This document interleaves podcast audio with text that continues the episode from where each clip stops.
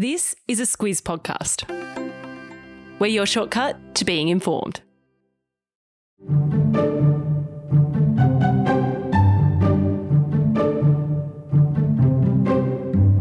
When it comes to news conversations about the population of the world, quite often it's about overpopulation. This idea that too many people are already strangling the planet. But for some countries, so we're talking Japan and South Korea, the conversation's actually not about too many people, but too few. In this shortcut, we're talking shrinking populations, what the governments of those countries are trying to do about it, and if too few people is really such a big deal. Squiz Shortcuts is the backstory to the big news stories. I'm Kate Watson. And I'm Claire Kimball. Claire, the idea for this shortcut came about a long time ago. Mm-hmm. I've been hassling you about this one for a while. I saw a couple of articles about the fact that birth rates in Japan and South Korea are plummeting. It was a bit of a reverse of what you tend to see across the news cycle a lot of conversation about overpopulation. This is a conversation about underpopulation and how they're desperately trying to get women to have more kids. And I thought, this is something we might need to understand a bit more about. yeah, and I think we just get used to the idea that the world is all about dealing with way too many people, um, too much pressure on scarce natural resources. And it's kind of surprising when we hear from some countries that they're actually battling declining numbers of people. Yeah, so let's start with Japan. Back in January, its Prime Minister Fumio Kishida gave a major speech and he warned this was what he actually said Japan is on the verge of whether we can continue to function as a society. He said, Claire, prioritising children was a matter of urgency for the country. Yeah, so Japan's population has actually been shrinking for the past 12 years. It hasn't just crept up on them at all. Mm. Uh, it got to a peak in 2008, 128 million people at that time. And since then, it's been losing a few hundred thousand people every year.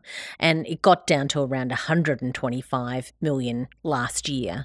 Now, it probably doesn't seem like a huge deal when you look at those numbers and you look at a population that is actually quite big. Mm. Uh, a few million here or there doesn't really seem to matter much, but it's seen as a major crisis in the country that has the third biggest economy in the world behind the United States and China. Yeah, and the reason its population is falling is actually pretty straightforward. People just aren't having kids. Yeah, and it's got one of the lowest birth rates in the developed world. So for every woman, there are only 1.3 children being brought into the world. And demographers say that that is way below the replacement rate, which is pretty self explanatory. Without immigration, you need a birth rate of about 2.1 for a population to remain stable. Um, one kid for every person and a bit of a buffer. A bit of a buffer as well. So 1.3 is one of the lowest among wealthy nations. The country that's actually right at the bottom of the reproducing pile, I guess, is actually South Korea.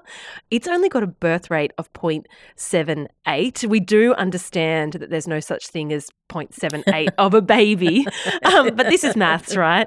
And that's really quite something. Yeah, it really is. So every couple on average is not even producing one baby. Mm. Uh, and of course, when you look across the averages, um, the reason for that low birth rates are big issues in Japan and South Korea. Both of them have really strict immigration policies on top of that. So foreigners only make up about 3% of their populations. That's really different to a place like Australia where there are lots of different ways to become a permanent resident or a citizen. So, for example, about 30% of Australia's population was born overseas. Claire, we've really relied on immigration for population growth since World War II. Yeah, but it's not the case in a lot of places in Asia. And Japan and South Korea are kind of like the canaries in the coal mine, trying to work out how you manage falling populations, particularly if you're not prepared to open the door to migrants. Yeah, so we've sort of given people the context of what's going on there, but we haven't answered the question why they're so worried about their populations falling.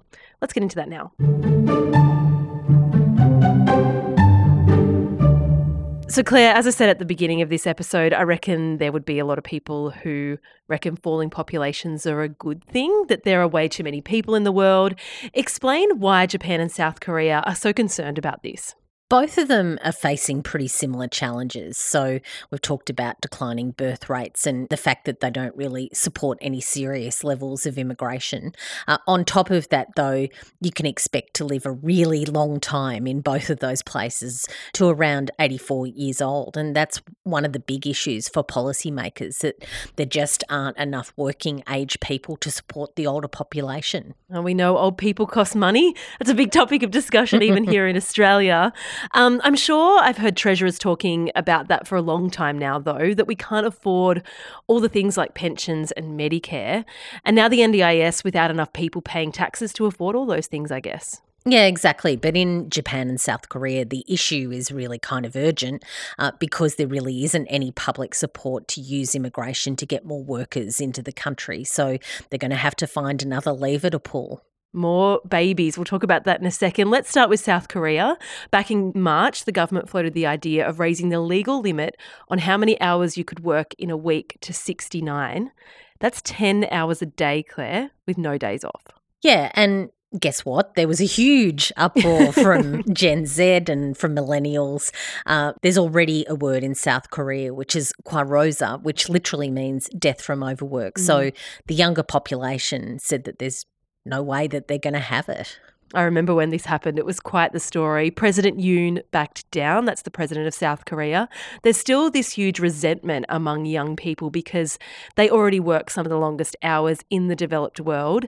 And at the same time as telling them to work longer, the government's also telling them that they want them to have children as well. Yeah, and clearly they don't know where they're meant to find the time to do that. Um, women, particularly, have been outraged by this because the government has tried to sell these working hours as a way to create flexibility, mm. um, saying that families could bank time off and use it for a holiday. But in reality, women reckon that the culture in that country is that men would be in the office all day and all night. And if they did have a child, they would be the ones expected to do all of the caring the internal debate, isn't it, in various places across the world.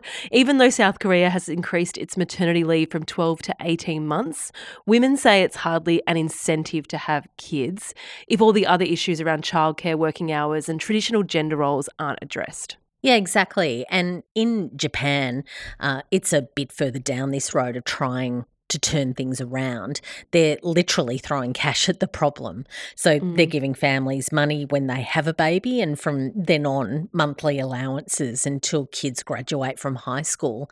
Uh, it will literally add up to tens and tens of thousands of dollars. Yeah, the government there also recognises it's got to do more to encourage women's overall happiness. So it's looking at how it could support flexible working hours for both parents with young kids. And I guess the idea is to start to break down those traditional gender roles in Japan. Yeah, and it's not a sure thing that any of those measures are actually going to move the needle a whole lot. Um, mm. Japan has been tweaking policies for a long time, and it's kind of like the next generation has made up its mind already. So we know the governments there consider this to be a big, big problem. But if we zoom out a little bit, there are some that say it isn't a problem at all. Let's get into that now.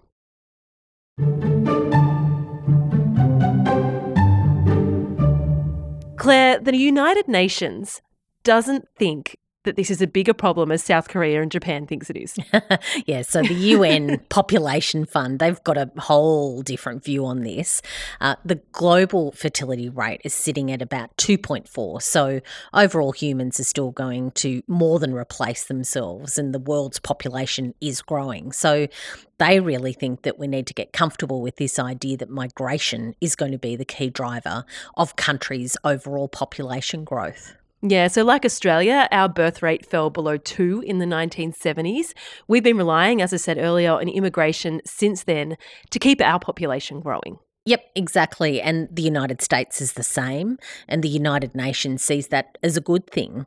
It's not so long ago in the 1950s that there was an average five births per woman. And the fact that it's decreased in so many countries, from the United Nations point of view, that's a healthy sign that women are exercising control over their own reproduction it's quite a complicated topic, actually, when you really break it down. I think um, women everywhere would say it's something to be celebrated that women and girls have choices now. It's not babies or nothing. Yeah, and if countries are serious about tackling this, like South Korea and Japan are finding out, it's not just about a few handouts. Women aren't going to have children unless there's good, affordable childcare, sharing of parenting roles, uh, also an equal chance at a career path. And they don't want to be stuck in this assumption that they're going to do all of the child rearing and look after ageing parents as well. Yeah, of course, tying those two issues together, especially when we're talking about Japan and South Korea and what they're going to do about declining births. Um, I guess the question is will they compromise on the immigration point? Yeah, and this is where you've got some economists saying AI particularly good old artificial intelligence. It could We're be back the, there. Yeah, it's the answer to everything. Uh, it could be the future for these countries with fewer workers. That would give Japan, which is already one of the most sophisticated economies in the world, a chance to boost its output without adding extra people. Yeah, and look, a lot of climate scientists are pretty happy with the notion of falling population. They also reckon Japan and South Korea can really lead the way here. They're looking for them to innovate. If they can show the world you can maintain standards of living with fewer people. It's going to need some really, really innovative thinking, that's for sure. And I'm not sure if either country has cracked it yet, but the world is going to be watching very closely. Hence why we thought it was important to do a shortcut on this topic. That's your shortcut to shrinking populations. On to our recommendations.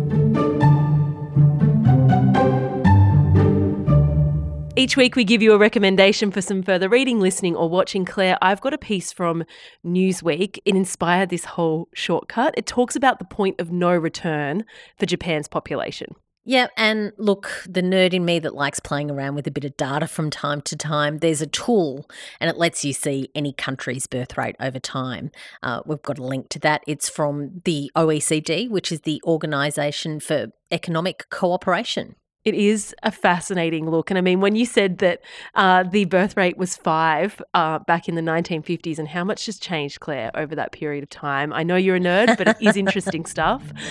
Thanks for listening to this Squiz shortcut. If you like our shortcuts, we'd love for you to leave us a review on your podcast app, particularly if you're listening on Apple. It really helps other people discover our podcast. So, just a little favour at the end of this one today. Thanks again, and we'll be back next week.